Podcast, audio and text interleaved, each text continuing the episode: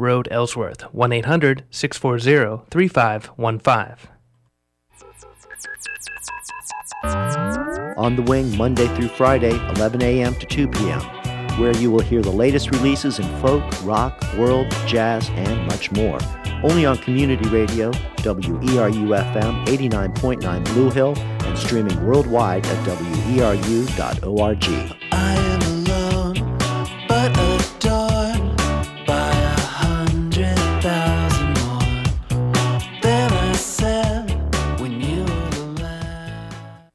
Support for Talk of the Towns comes from the Maine Community Foundation, partnering with donors and nonprofits statewide to strengthen Maine communities through grants and scholarships on the web at mainecf.org. It's just a few seconds before 10 o'clock, and you are tuned to WERU FM 89.9 Blue Hill and streaming online at WERU.org. Talk of the Towns with host Ron Beard is up next.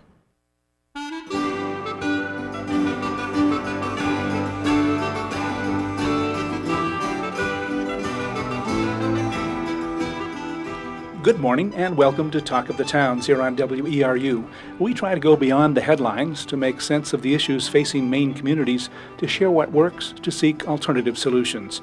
Talk of the Towns is produced with support from Cooperative Extension, the major educational outreach program of the University of Maine, with offices statewide. Cooperative Extension puts knowledge to work with the people of Maine, and like WERU, whose mission is to be a voice of many voices, operates out of a sense that everyone benefits when we share our knowledge, our experience, our concerns, and our perspectives. We're about to practice the magic of community radio, in which those of us in the studio and you who are listening create a dialogue that we hope will be of benefit to our friends, our neighbors, and colleagues. I hope you'll stay with us for the next hour and talk of the towns. Most observers agree that the Copenhagen Climate Summit did not produce agreements for meaningful reduction of greenhouse gases. And without such reductions by developed and developing nations, the effects of climate change will be borne largely by the world's poor. Our program this morning will talk with faculty and students from College of the Atlantic who traveled the road to Copenhagen and who will share their observations about what was and what was not accomplished.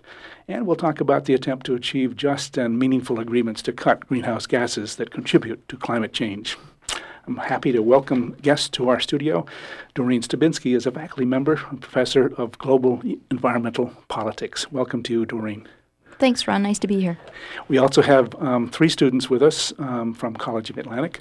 Um, one by phone, Noah Hodgetts. Welcome to you, Noah. Thank you, Ron. Glad, glad, glad you could be here. And we also have in the studio Lindsay Britton and Matt Myrona. My- Myona. Very good.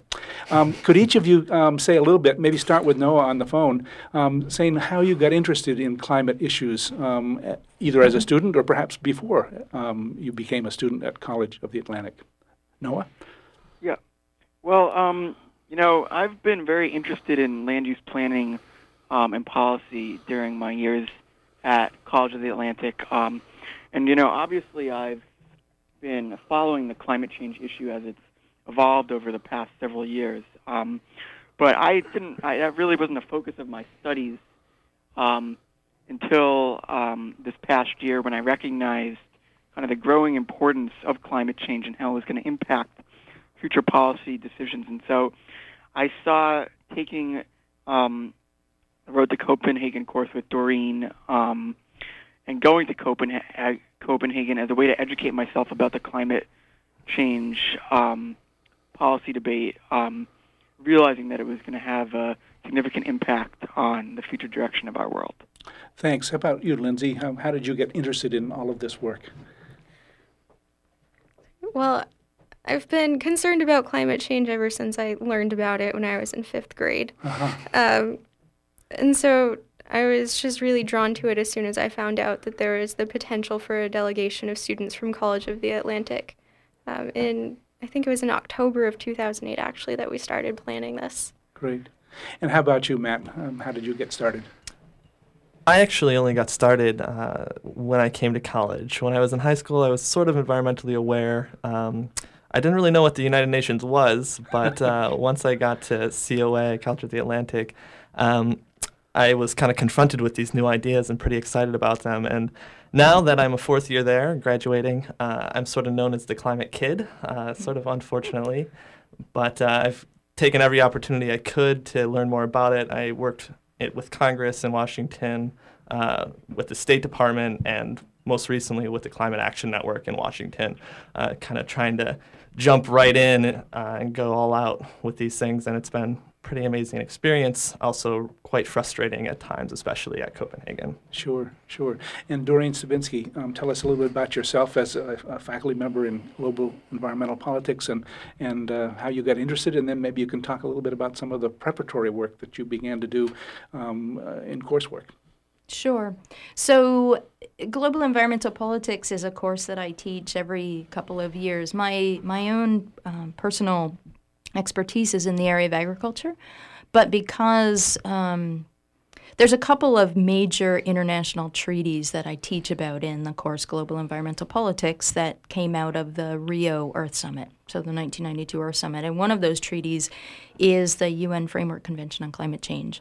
So I've taught about that that uh, that treaty for a while. It wasn't until about a year ago a little over a year ago where I realized that we needed to do some more focused study um, at COA about um, looking, anticipating Copenhagen. So um, a year before Copenhagen, I went to the uh, preparatory meeting in Poznan, Poland, and started the course development. So I spent about a year developing the course and preparing, figuring out how to, how we were going to bring students to Copenhagen mm-hmm. and uh, what they might uh, what they might be doing when they were there. Mm-hmm.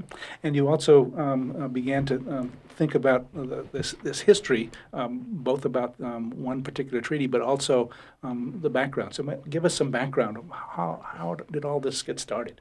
Sure. So, um, in 1992, there people might remember that there was this huge um, international environmental summit called the Earth Summit in Rio, and in preparation for that summit, there were two main environmental treaties negotiated. One was the Convention on Biological Diversity, and the other was the UN Framework Convention on Climate Change. And the name gives you a sense of that treaty. It's a framework convention. It provides a framing for further international action, but it's really just sort of an overarching framing treaty. And so every year, countries get together to discuss how to further implement the treaty. Um, and so those yearly meetings are called conferences of the parties. And in 1992, well, really, the first conference of the parties after that treaty comes into force, countries realize that they haven't done enough, that it's a framework convention, but there aren't really any legally binding targets or timetables within that treaty. So that's really where the road to Copenhagen begins. Um, and, well, the road continues past Copenhagen, too, obviously. sure. Well, um, Matt, maybe you can help us with um, the, another piece in the, in the or, stop on that journey is Kyoto. We hear about that. And um, so tell us a little bit about what you've learned about where Kyoto came into the, into the road. Sure. Kyoto was pretty seminal landmark in the entire climate negotiation process over the past 20 years. And there's really one key piece, which uh, Doreen already mentioned, that was the major focus, and that is the legally binding commitments. And so there were legally binding commitments for emission reductions in Kyoto. Um, these were specifically for developed countries. And uh, the most important thing to know is that the US decided not to be a part of it. Uh, the rest of the world went along with it, but uh, the US could never get it through the Senate um, which meant that we could never agree to it because all of our international treaties have to be approved by the Senate. Uh, and this has had major ramifications up through Copenhagen, and it's still a major contentious issue at the no- negotiations and was actually part of the reason Copenhagen failed is because there's still this looming shadow of Kyoto and the US not being a part of it and not necessarily agreeing with it, which again, there's still these major divides that exist. Mm. And how about um, um, Lindsay coming in and, and, talking a little bit about why is all this important? Um, what are some of the sciences, science, uh, science findings? And um, you'll you'll probably reference um, an international um, group that's been looking at these scientists who've been looking at this this issue. Yeah, in 2007, the Intergovernmental Panel on Climate Change, in their report, found that over the last 650,000 years, uh, the concentration of carbon dioxide in the atmosphere ranged from 180 to 300 parts per million, and today it's at 390. And also, the concentration of methane over the last 650,000 years ranged from 715 um, to oh sorry from 320 to 390 or sorry 320 to 790 Okay. i'm reading my notes i'm sorry um, You're not reading on your hand, though. You're not reading on your hand. i'm not so- reading off my okay, hand i have okay, notes written on paper um, and today it's up to 1774 parts per billion so it's way over what it has been historically So, generally, the science concludes that increasing population means that there's going to be increasing greenhouse gases. Um, I'm not sure about that. It's just they did also find that um, in the EU, Russia, and Ukraine, both their total emissions and their per capita emissions, as well as their emissions intensity, meaning their emissions per unit of GDP, decreased. Right, so increased population doesn't necessarily mean increased greenhouse gases in the atmosphere. Uh, it just depends on how much fossil fuel that those populations are actually burning, mm-hmm. consuming that, well, and the, the other components of greenhouse gas emissions, including nitrous oxide, how much fertilizer are they pouring on uh, their soils? I mean, those are the main greenhouse gases. So it's people living and you consuming greenhouse uh, or, or uh, oil-based products. Yep. Basic. Okay. Yep. good. And then to add on to Lindsay, I mean, so talking about greenhouse gas concentration in the atmosphere, what are the consequences of that? Greenhouse gases get their name because they help contribute to the blanket of atmosphere that, that helps warm the earth. And as you put more of those gases in the atmosphere, you make the blanket thicker and thicker, um, so metaphorically, and allowing the average surface temperature of the globe to heat up. So, Um, in, so in, in Rio, people were really saying we need to pay attention to this. We need a framework for talking about how we start to reduce greenhouse gases. Mm-hmm. Okay. Yeah. Yep. Uh, Noah, do you want to add anything to our discussion? Um, you're kind of the, the lonely voice on the phone, so I want to make sure you're you're participating. Anything you want to add? Uh, no, I don't. I don't think at this point. I will chime in as the discussion evolves a little more. I think. Well, let's talk about what was supposed to happen at Copenhagen. You know, we, we've we started with um, the framework um, discussion in Rio. We we saw nations get together and agree on some reduction in greenhouse gases in in Kyoto, but the U.S. didn't participate. What was supposed to happen in, in Copenhagen? Yeah, it's really pretty simple. Uh, what was supposed to happen is we needed a fair, ambitious, and binding deal coming out of Copenhagen, one that was based on the science, uh, had mandatory emission reductions that were, again, based on the science, and that protected the most vulnerable countries, and we didn't get it. Uh, this is something that countries had two years to talk about, and they basically decided to keep talking. And there are probably lots of reasons, but um, what what what what happened at Copenhagen so that we didn't get that um, that agreement that you mentioned? Doreen, do you want to start? Well, so Copenhagen involved um, a t- the the path to Copenhagen, the g- negotiations leading up to Copenhagen involved a two-track process, because you had the Kyoto Protocol, um, which, as Matt said, was an agreement between developed countries for emission limitation um, emission reduction objectives. Um, and so, but the, the agreement in Kyoto only agreed for emission reductions in a certain time period. So, in a first commitment period, is what it's called in, in uh, treaty lingo, uh, the period between 2008 and 2012. And one of the negotiating tracks is just to get that second and subsequent commitment periods. Like, okay, you know, these countries agreed to reduce by X amount uh, by 2012, and then what happens in 2013. So that was one track of the process, and very problematic, obviously, because all of the developed countries that have these obligations really want the U.S. to join them.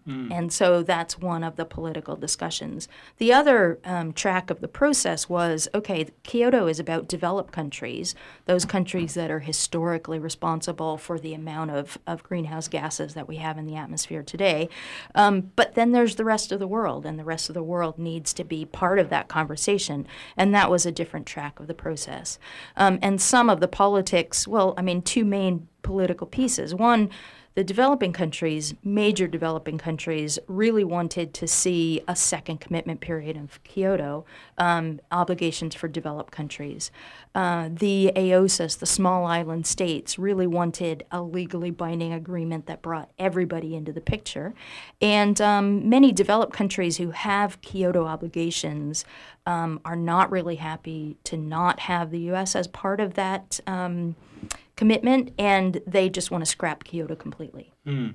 Mm. So lots of competing interests ending up in one city at, a, at one period of time. Exactly. Um, how, did, how did you prepare to go to, um, to Copenhagen um, dur- during your fall course in the fall of 2009 was called the Road to Copenhagen, but you actually did some work ahead of time um, in the spring of 2009. Sure. So in the spring of 2009, um, I usually teach a class every couple of years called Practical Activism, where students learn um, skills of strategic planning, campaign planning, and then they carry out a campaign. And what we realized was everybody, you know, the students are really focused on Copenhagen, even at that point. But in order to have movement in Copenhagen, and in particular to have a good U.S. position in Copenhagen, you have to influence U.S. policy and you, the U.S. political scene. So in the springtime, the work that they did was around um, our main senators, Senator Snowe and Collins, uh, pressing them for um, strong um, climate legislation. And then that followed up with um, a real intensive study in the fall of the road to Copenhagen of the negotiations, very much focused on, on sort of the text and the content of the international treaty negotiations that were happening in Copenhagen. But uh, that was the framework, and then maybe the students can talk about how they actually used that to, to do the stuff that they wanted to do and learn what they wanted to learn to prepare themselves for, for Good. Copenhagen. I'll just remind listeners that they're tuned to WERU and Talk of the Towns this morning. Our topic is reflections after Copenhagen and then next steps for climate negotiations. In the studio with us are Doreen Stabinsky, a faculty member uh, uh, in global environmental politics, Lindsay Britton, uh, Matt Maiorana, and Noah Hodgetts is joining us by phone. Um, so, uh, Lindsay, you took the course in the spring of uh, 2009. Um, what did you gain from that, that process? What was your focus? Well, I gained a lot of knowledge about media and messaging. Um, that was probably the most helpful for me. Um, that was the place where I needed to work the most on my skills. And I also, I guess, gained a lot of confidence in my ability to campaign and to help people campaign as well. Hmm. And so in Copenhagen, that did help me because there were a lot of youth actions and um, to be able to talk to people about what the message was, and to help Mhm. them sort of get clarity in what they were aiming for. When we, um, I worked on a mitigation paper, and so that was it was definitely helpful to have that experience of practical activism behind me with that. Tell us more about the mitigation paper. Um, it was just the the youth from the United States um, released a paper of, I guess it was policy goals, but um, it wasn't very specific. It was just overall what we were wanting out of mitigation. So, uh, define mitigation. Maybe that's the place to start. To what, what does that mean to you? It would be preventing the worst effects of climate change, um, in terms of reducing or uh, limiting the increase in temperature to 1.5 degrees Celsius, and to have um, so that you protect the countries who are most at risk of sea level rise. So that the experience of putting that or working on that paper and talking with other young people um, about this, that was one of the things that you kind of gained from. Those are the skills that you gained from the class. Yeah. How about um, the the uh, fall course, Matt? You were part of that. Um, how did how did that go? Yeah, actually, I um I helped plan past this this last winter and in the spring, but ended up uh, in Washington D.C. as it were Okay. uh, during the fall, and so was in the you know heart of it and quite stressful. really, there's lots of people, hundreds sitting there working and trying to figure out how Copenhagen could be a success. And so there's a lot of disappointed people at the end of Copenhagen. The class itself, though, I might turn over to Noah because he was in that. Okay. Yep. And then we can come back and talk about your Washington experience. I'm sorry. Yeah. Go- Noah, tell us a little bit about your participation in the fall class. Sure. Well, I think I kind of had a um, unique kind of position coming into the class because I was one of the mo- a significant number of the students in the class already were fairly familiar with the negotiations, either having taken global environmental politics the year before or practical activism. So I came into the class in the fall not knowing much, um, but we delved right into the text, um, as we talked about. We delved right into understanding the fundamental issues um, in the 1992 Framework Convention and in the 1997 Kyoto Protocol. Um, and we did this, we kind of, you know, we first delved into understanding what these key issues were. And then throughout the term, um, groups of students focused on specific issues. I have a real interest in mitigation. Um, I guess one thing that hasn't been said is that, you know, mitigation not only has to do with um, limiting temperature increases, but figuring out ways to lower the increase of greenhouse gas emissions. So we I was part of a work group on real mitigation, which focused on looking at different sectors, say industry, transportation, energy, agriculture, waste, and really looking at kind of what policy decisions at the local and national level could be made that would actually reduce greenhouse gas emissions. Um, and then we, we did this for a couple we had work groups on a number of different uh, topics three times throughout the term, and we presented to our class. Um, and that, I think, definitely gave me a really solid basis for going into Copenhagen and feeling like I had a really, really kind of strong core base of knowledge to understand what was going on in the negotiations and to follow certain issues. I have a passion for and so decided to follow kind of the um, events in Copenhagen that were focused on reducing emissions in the transportation sector. Um, and so, in addition to the actual negotiations, um, the conference also provides a lot of opportunities for um, for meetings about these more specific issues.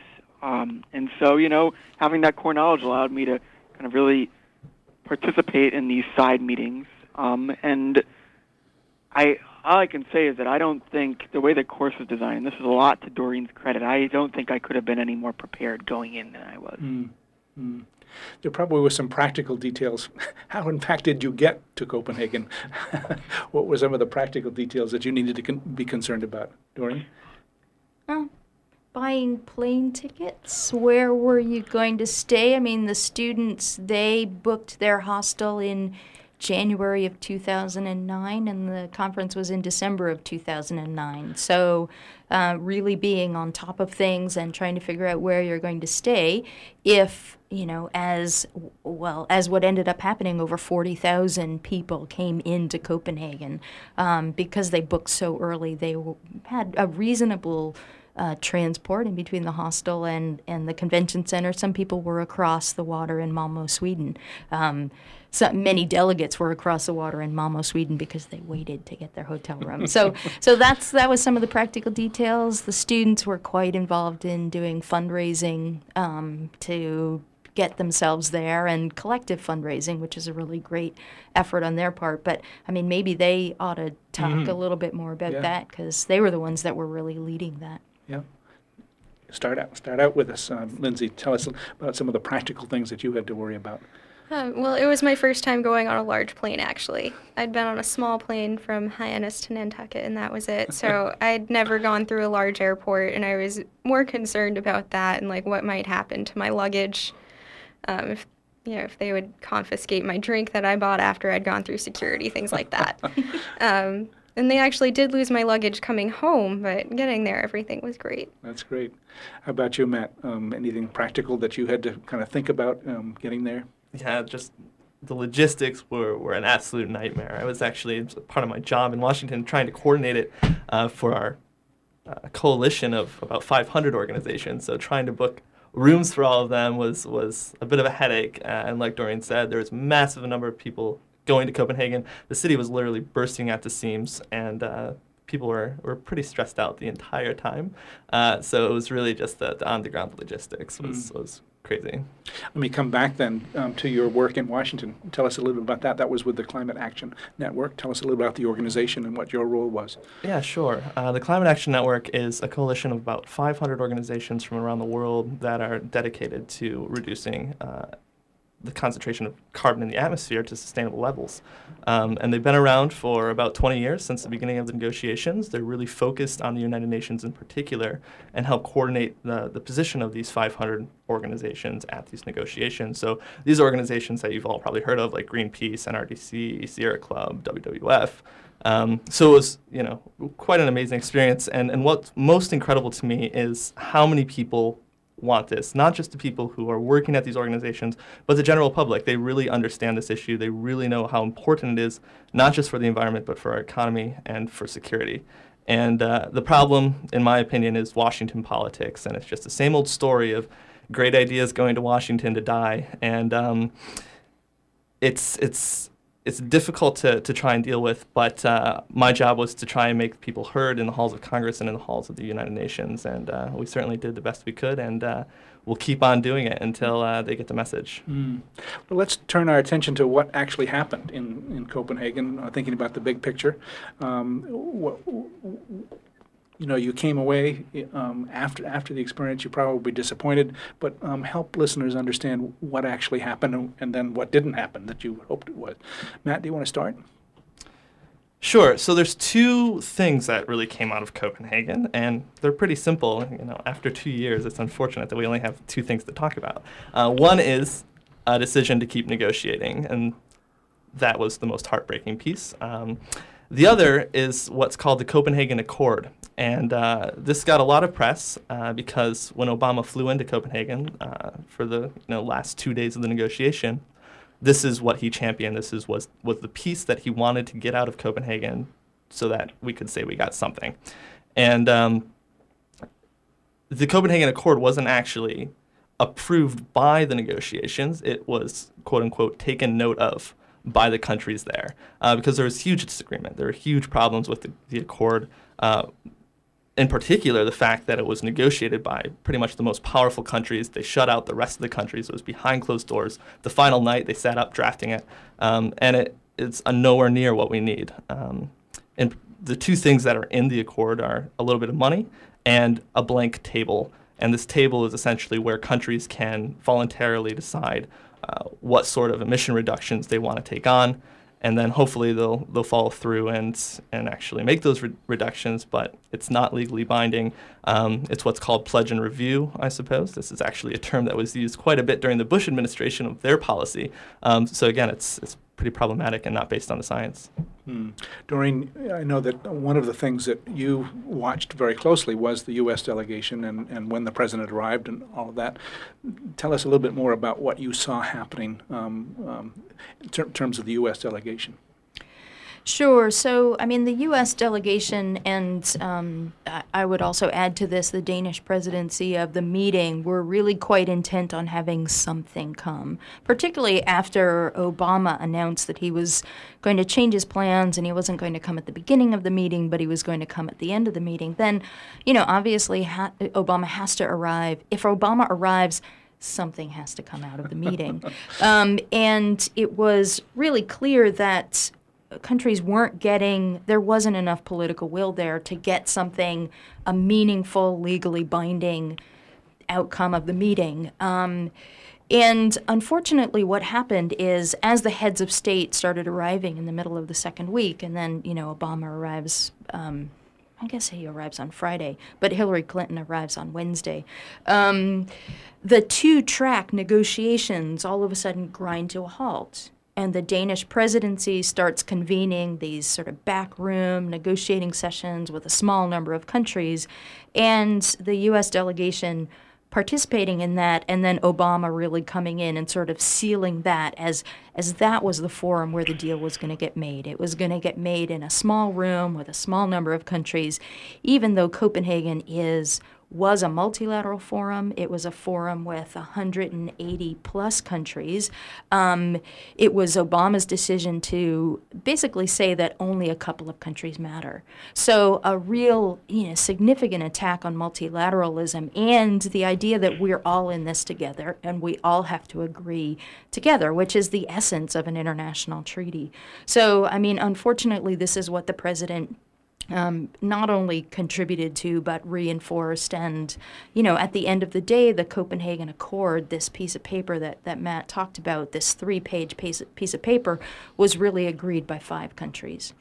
Um, four of which are now sort of back backing off and not wanting to associate themselves with the accord because of the political implications of you know, five countries, you know, four countries signing a deal with the U.S. and calling it the agreement on behalf of the globe.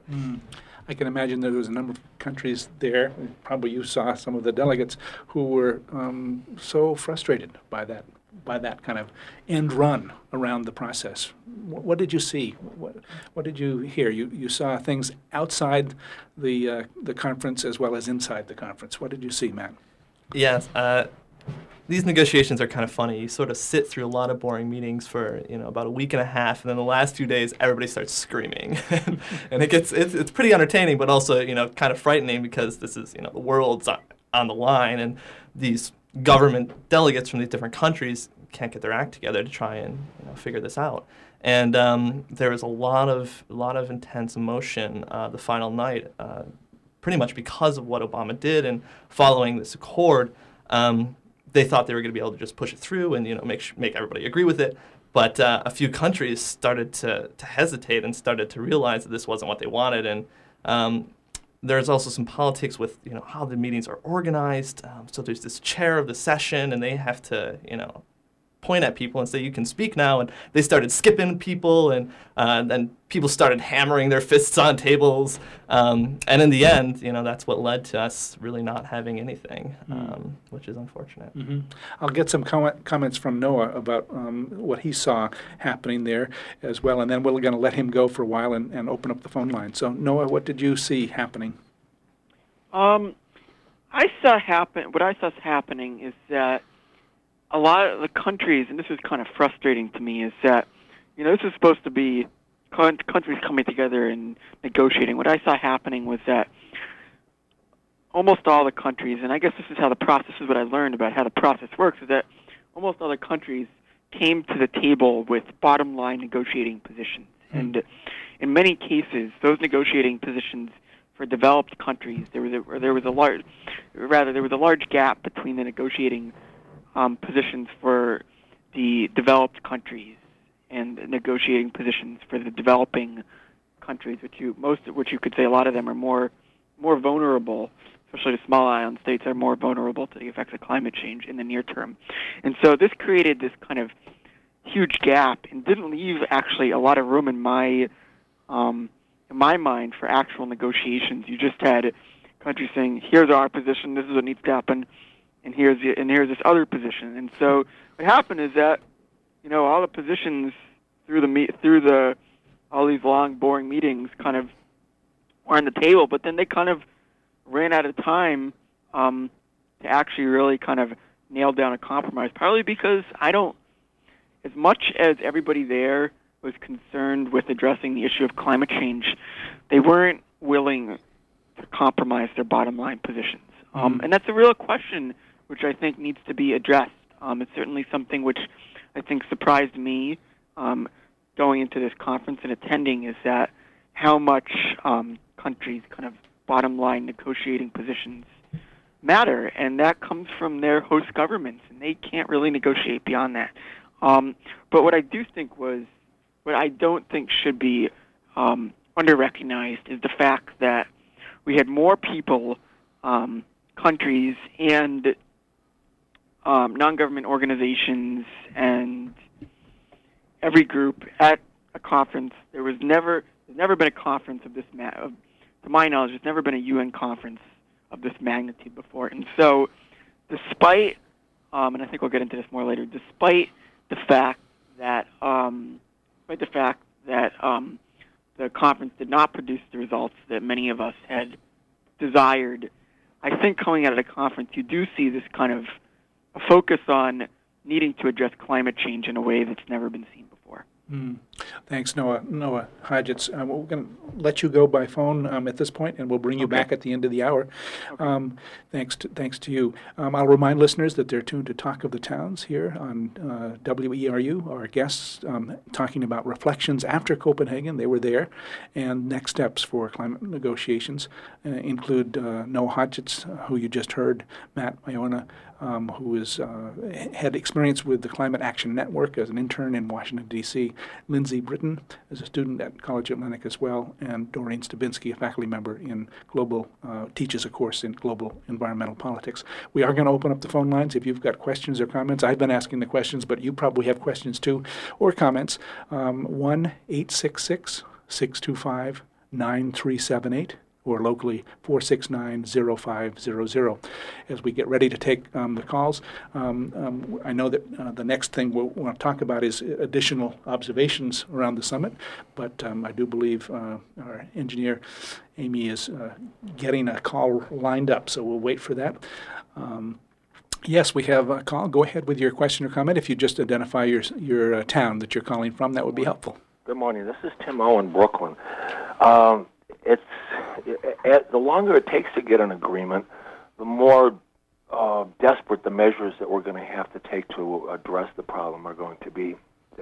And one of the old technologies that's being pushed as a, a solution is nuclear. And I have a, a very simple little uh, math uh, set up with I call it King Tut's nukes.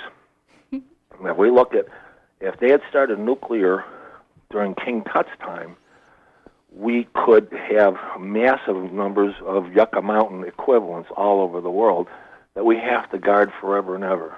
Now, we're currently getting 8% of our energy from nuclear in the United States, 20% of our, our electrical energy, but of our total energy, about 8%.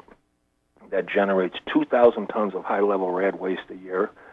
If, we were, if it was truly sustainable, we could get 100% of our energy, and that would give us 25,000 tons per year. Yucca Mountain is designed for 75,000 tons. So that means we'd need a new Yucca Mountain every three years. King Tut ruled 3,300 years ago, so that would mean that if we had started in King Tut's time and, and gotten a U.S. energy equivalent for that time, we would have 1,100 Yucca Mountains to continue to guard forever and ever and ever and ever. Thanks. I'll listen. Thanks very much for your call and your perspective. We'll take another call and then we'll see if we can get some comments from our guests. 1 625 9378 if you'd like to participate in our conversation. Reflections after Copenhagen, next steps for climate negotiations. Go ahead with your question or comment, please. Hi, yeah, I'm also calling from Brooklin. Uh, I wanted to pick up a little bit uh, with a nod to Tim's math, which is certainly impressive and uh, sobering. To pick up where it seemed like Noah was going, and to uh, to talk about the the we we were happy in a way when uh, there was no significant agreement reached in Copenhagen because we thought, well, now we have another couple of years to get something together, uh, and we need the time. So uh, w- where do we go next? Uh, I just um, I was listening to some people on the radio a little while ago. They were talking about uh, uh, corporate ownership of the uh, the uh, internet, and they had uh, begun to develop a, a, a fairly ambitious plan to combat that. And they realized, just as we realized in Copenhagen, that no matter how ambitious the plan that was come up with, uh, unless we could get it by uh, Congress, it wasn't going to do anybody any good. And so they uh, they uh, backpedaled. Uh, they, they they took a fairly significant backpedal, which I would like to suggest that we might talk about a little bit, uh, and uh, decided that really none of these changes that really really have to be made, that the people are all aware need to be made, can be made with the people in control of the Congress, who are in control of the Congress at the moment. Uh, and uh, they started these these uh, computer reform people, internet reform people, started uh, thinking very seriously about the possibility of a constitutional convention, a new constitutional convention, uh, uh, which would, for example, I'd like to suggest in this case, might make it possible for, by popular mandate of the people, for a treaty such as what was passed in Kyoto to be ratified by the people of a country, of this country particularly, because that's what we're talking about, rather than to leave the uh, the totally corrupt uh, uh, power centers uh, in charge of the ratification of these things, which don't concern them; they concern us. And we have to admit that I think that we're going in two separate directions now. We've got the people and, and the interests of the people on one hand, and we've got the, the corporate power structure and the interests of the power structure on the other hand, and they're not speaking the same language. And to speak to the corporate power structure in the interest of the people is, uh, uh, I don't know how to put it nicely, it's peeing in the wind. Uh, uh, so that I think we really need to investigate the, the, the, the possibility of reworking this Constitution, which we're set up here. There's a movement afoot uh, for this to happen from many, many different sectors because in many different sectors, people are coming ag- against the same stone wall, and it's called the U.S. Congress. And uh, if we could realize that we're all talking about the same big problem and focus at least with a half of our uh, uh, uh, individual group uh, transformational, reformational energy on the big problem, which is redoing the the uh, the ground rules, so that if we could even figure out what made sense to do, we could manage to do it. I think it's very important to spend a lot of time working on that. It's not going to help to talk to Senator Snowe. Okay, I'm thank sorry. Uh, Thank you for your, your, your, your views. We'll see if we can get some comments from our guests here. Thanks. Thanks very much.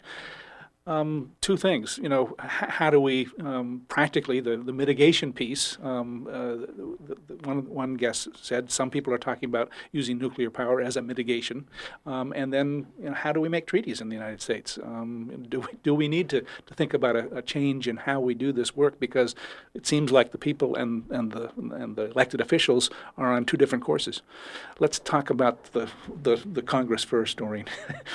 Where do you see that? That, that going. Are you seeing the same frustrations that our, as our caller um, uh, spoke of? Well, I mean, I think that there's quite a lot of frustration around the country um, on climate change. There's certainly a huge grassroots movement, not just in the United States, but around the world, that knows that, yeah, we need, this is a really serious problem confronting humanity, and we need bold action now. And uh, Copenhagen was a real clear signal that governments, particularly developed country governments, those folks who hold the most power in the world, are not really interested in bold action um, or change. I mean, you know, we see this in Obama's State of the Union address, where he feels the need to mention clean coal and nuclear technologies that are not going to.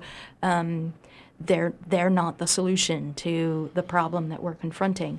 And so, yeah, I mean, I think a lot of bold thinking. I think a lot of um, you know major initiatives for change uh, need to be on the table, need to be debated and discussed. Um, and in the United States, I mean, clearly Congress is the problem, the president is the problem. No matter how much mobilization we have had in the lead up to Copenhagen, it wasn't enough to shake the U.S. position. And I think it means, you know, more action, not less at the local level. I think it means you know, things like the transition towns initiatives where people at the grassroots are saying, if our leaders aren't going to show the way, we're going to show the way, and we're going to make the leaders follow us. And so, I mean, yeah, I, I welcome sort of any and all of those really radical, forward thinking initiatives that get us out of this you know massive entrenched mess that we have in term you know with respect to sort of corporations nuclear and coal in particular having you know a stranglehold on on climate politics in Mhm. the United States.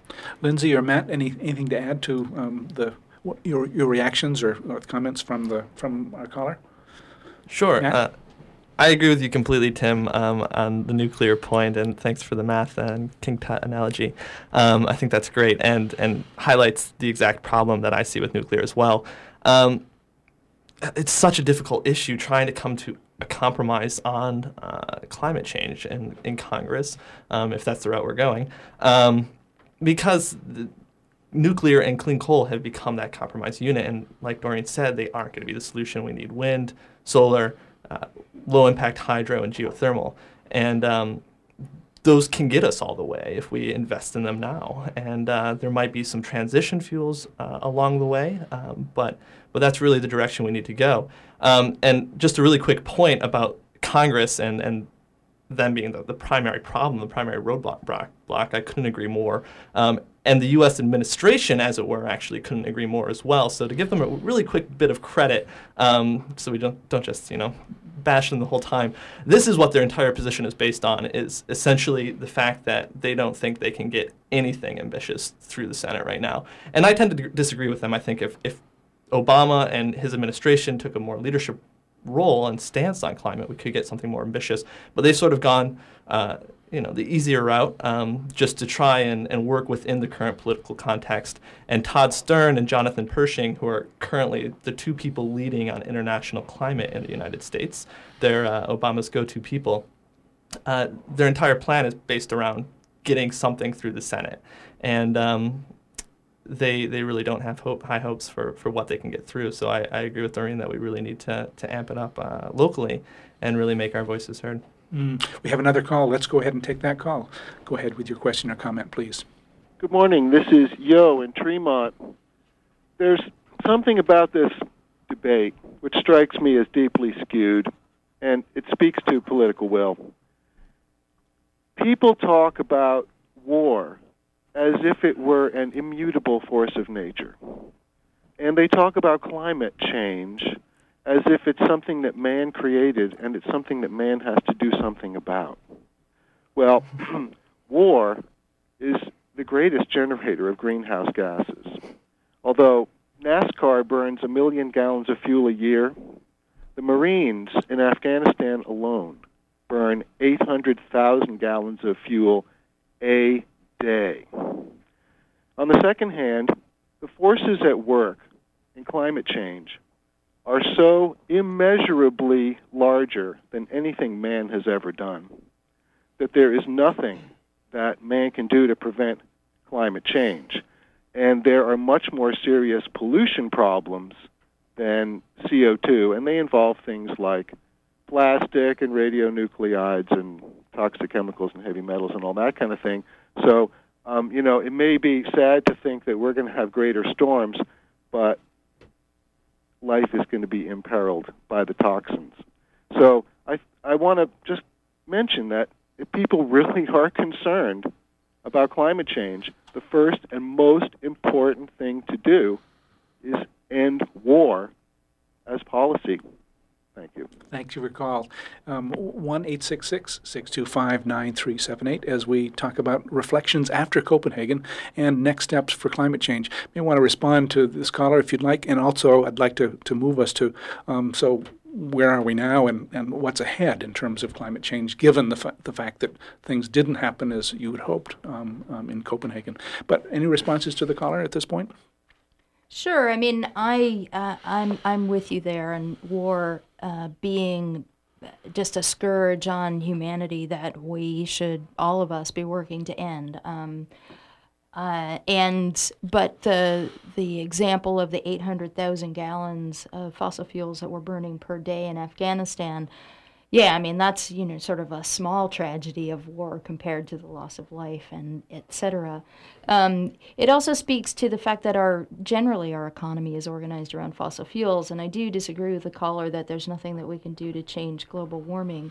Um, because the planet will continue to heat up as we put greenhouse gases into the atmosphere, um, those anthropogenic, those human caused, the human contributions of greenhouse gases could cause, if we continue on a business as usual scenario, could heat the planet up to six degrees um, Celsius. That's that's average temperature rise. Um, in places closer to the poles, we're talking about temperature rise that's even greater than that, with implications, you know, from sea level rise, as Lindsay pointed out, which threaten the existence of of um, countries, small island states in the Pacific and the Caribbean, to uh, changing weather patterns that really will have significant impacts, not just on places where you know we hear about faraway places like Africa and, and India, but certainly significant impacts in the United States in terms of how much food we can produce and where we produce food. I mean, the Corn Belt will no longer be the Corn Belt if we continue on with business as usual. So those consequences, I think, are really uh, very severe, even for those of us in the United States who won't probably won't suffer the brunt of climate change the way that uh, inhabitants of small island states will. And in fact, we can change um, our trajectory by decarbonizing our economy, by recreating an economy that isn't based on fossil fuel consumption and, and emission of those greenhouse gases into the atmosphere. And by decarbonizing our economy and reducing our, uh, eliminating uh, eventually our reliance on fossil fuels, we eliminate that. Um, that uh, uh, foreign policy uh, problem of being really dependent on, on countries in the Middle East and all of the politics around the Middle East leading to uh, conflict, um, we, we eliminate that need for um, involving ourselves in, in those fossil fuel related conflicts. So as we think about um, individual action, there are many places that people go can do that, and and um, we are doing that even if our government policy does not uh, lead us in that in that direction of individually making those choices, communities making those choices. Um, but what you know, what, what do you expect out of, of continuing negotiations? What what uh, happens next? Um, I understand that this, uh, Matt, you referred to a um, a sheet of, of paper um, where people are signing up for their uh, proposed um, reductions. That is, is, is unfolding now. We, we saw some um, changes or some some new uh, figures put in, into that. W- where do we go next? Yeah, the uh, the sheet of paper where countries get to you know decide what sort of emission targets sound good to them at the time, um, is currently underway. That's the Copenhagen Accord, uh, the one that the U.S. is is heavily promoting um, as the solution that they've come up with, the best available solution. Um, and like Doreen said earlier, it, a lot of the other countries who were originally a part of it are starting to backpedal. Uh, the U.S. has put uh, their numbers on the table, and it's you know it, sort of in the range that we were thinking, kind of what Congress is, is going towards, which is about a four or five percent reduction uh, below 1990 levels by 2020 um, instead of the 45% reductions that small islands say is necessary to keep them alive. Um, because there are entire countries at stake here, which is what boggles my mind that it's you know not a bigger issue that these countries are literally going to be wiped off the map due to what you know our country's doing, the emissions that we create, and uh, it's just not rising rising above the fold in the in the mainstream media. Um, and uh, but but what we can do, I mean, there's there's some really tangible things we can do. Um, involving yourself locally, there's so many grassroots g- groups in, in every city now um, that that are mobilizing around this, that are interested in this. Uh, just talking to your neighbors, I'm sure they they have their own opinions on it, and talking to all your neighbors. I mean, it's it's mm. not about finding the people who have the same opinion of you. It's uh, as you. It's it's about talking to everybody and, and getting all sides of the story and figuring out where everybody's coming from and uh, then trying to come up with, with a solution from there because this, this needs to be a bipartisan issue and it, and it really can be. Um, the fact that it's been so politicized, I think, is the worst thing that's happened um, in the course of this whole climate change issue um, because it's not a political issue, in my opinion. It's, it's something that matters to all of us and, and can help all of us if we address it the correct way. Mm. How about you, Lindsay? Where do you see this going? What, what do you think people ought to be thinking about? Well, right now, my concern would be to pressure our senators. That's what I've been working on um, since I took practical activism in the spring. I do feel like having uh, moderate Republican senators is very important um, to work to get them to change their position on, climate change, to be more ambitious in our reductions. And we've seen that with Senator Collins. She originally, in the spring, was saying that we needed a 70% reduction in greenhouse gas emissions um, below 2005 levels by 2050. And she's actually changed that um, to 80%. So that's very important um, to keep working at that. So recognizing that when um, you know good good people think about these things, they might change their mind. Yeah. Yeah, good. Noah Hodgetts is back with us on the phone. Uh, anything to add to this uh, in terms of thinking about what was what was and what was not accomplished at Copenhagen, and, and where do we go from here? Yeah, I mean, I think you know I've kind of said my piece already about what was not accomplished. I think I think going forward, um, we really need to re-examine um, how effective the current UN process is. Um, and I think recognize that a lot of this, despite the fact that this is a global issue and needs to be debated and dealt with at the at the um, international level, is also a lot of the changes which are actually going to make a difference are going to happen at the local level. And so I really think it then becomes an issue of really um, getting people to understand how it's going to how climate change is going to affect them in the short and long term. Um, and I think that we can do some things um, to kind of get more people, besides the environmentalists, um, involved with this. Um, you know, I think that trying to sell um, trying to sell the issue as being an opportunity to create new jobs um, in the clean energy sector is one way to do that. Um, another way to do that is to you know try to get more citizens kind of involved at the local level. Um, you know, making their towns greener. Um, in Maine, um, there is a movement to make towns cool communities, um, which they do by um, having their towns sign on and agree to the provisions of the U.S. mayoral climate change agreement, um, which basically says that we're going to agree to do these certain things to reduce our emissions. So I think really bringing it back local um, may actually be a way to get more people involved. I think it's I think part of the problem to date has been that to a lot of people it's a very kind of abstract issue just up there at the international level and the idea that oh we can't do anything local anything really to make a difference um, and I don't really think that's true and I think I think we are actually seeing that change which is a good thing. Mm. I'll, I'll uh, uh, turn it back to you um, in just a minute, Noah, to, to get some final comments. Um, Noah's uh, comments before um, we let him go had to do with the, the notion of positions versus uh, what I would call interests. Um, we have an interest in a, in a planet that provides um, you know food and shelter and and uh, kind of a, a, living for us as well as for the for the for the um, non-human elements of that were interests talked about in uh, Copenhagen, or was it just positions? What do you think? It really depends on the country. Uh, for the United States, it was it was entirely based on position. For a lot of the uh, you know countries with massive bureaucracies, it was position based. Um, but for the countries who are really going to feel this, Africa group, the small islands, um, it was very much interest based in, in that they were just talking about the moral responsibility, the moral need, the moral obligation um, to basically safeguard their survival, because mm-hmm. um, this is what it's about for them, and this was you know kind of the key phrase that they wanted to get across is it's about survival for them. Um, this isn't just some you know abstract concept. They're they're already feeling the impacts, um, and I think positions versus interests and, and versus what's needed really instead of just interests is, is the key point. So I'm glad Noah, Noah brought that up. And um, the United States and other developed countries, I think, really need to get get past these abstract political realities that they think exist and start looking at the physical and scientific realities that exist um, because you can't negotiate with science. Mm. Mm. Well, I'll, I'll, give each of you a chance to um, talk about your, your hopes. Um, um, given your experience of, of, preparing for going to Copenhagen, seeing the results, what are your hopes? And uh, maybe uh, start with Lindsay, Lindsay Britton.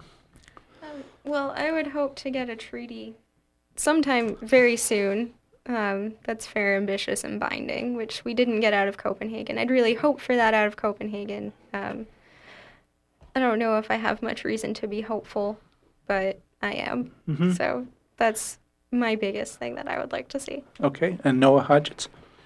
Um, I think I'd kind of second what Lindsay's saying. Um, also with the with the caveat that um, realizing that creating a fair, ambitious, and binding treaty um, may not be the most realistic thing, even though that's what we all want. Um, you know, seeing how difficult to get anywhere close to that Copenhagen, that at a minimum we see um, kind of more of a focus on the core issues um, and getting beyond this kind of putting putting behind us kind of this idea that I think Matt touched on that climate change is a kind of political issue, and that really kind of getting kind of boiling down to the base of the argument that climate change affects everybody, um, and that everybody can be involved with this. We gotta- Um, and to that end, briefly. seeing national involvement by all governments um, in a serious, comprehensive way um, internationally. Okay, thanks. And Doreen, Doreen Stabinsky, your hopes, um, and and you you know that there, or you you've told me that there's um, a Mexico meeting where this will get revisited. Sure. I mean, there's well, there's meetings every year. They're called conferences of the parties, and the next one is in in Mexico in December of 2010. It's the next opportunity for countries to. Uh, well, to take the next step, maybe to, to come up with some legally binding language, maybe not. My hope, to go back to your question, is that the failure at the international level really galvanizes action at the local level. And I mean, I think that that's a message for the listeners is that there's so much we can do and that there's so much we have to do at the local and the state level in order to give the political will to our leaders when they when they get to meetings like Mexico to do the right thing. And last word to, to Matt, your hopes. Well, we have a lot of work to do, but there's a lot of great people working on it. So I just hope that everybody keeps doing what they're doing and more people get involved to try and change this. Great. Thanks so much to all of you. We've come to that time when I want to remind you that this program was produced with support from Cooperative Extension and the Hancock County Extension Association. With offices in each county, Cooperative Extension is the major educational outreach program of the University of Maine. Our radio collaboration with WERU began in 1990 and continues with your support. Join us from 10 to 11 on the second and fourth Friday mornings of each month for Talk of the Towns. Our theme music is a medley from Coronac on a Balmain House Highland music recording. Thanks to again to our guests in the studio, Doreen Stabinsky, faculty member in global uh, environmental politics, Lindsay Britton, Matt, I'm going to say it right this time, I think, Myrana, Yeah, nice job. and Noah Hodgetts, all students from College of Atlantic who participated in the, in the road to Copenhagen. Thanks to our underwriters. Thanks to those of you who listened and called in with your questions and experience. Thanks to Amy Brown and uh, for engineering our program. And stay tuned for On the Wing with Joel Raymond. This is Ron Beard, your host for Talk of the Towns, wishing you a good morning.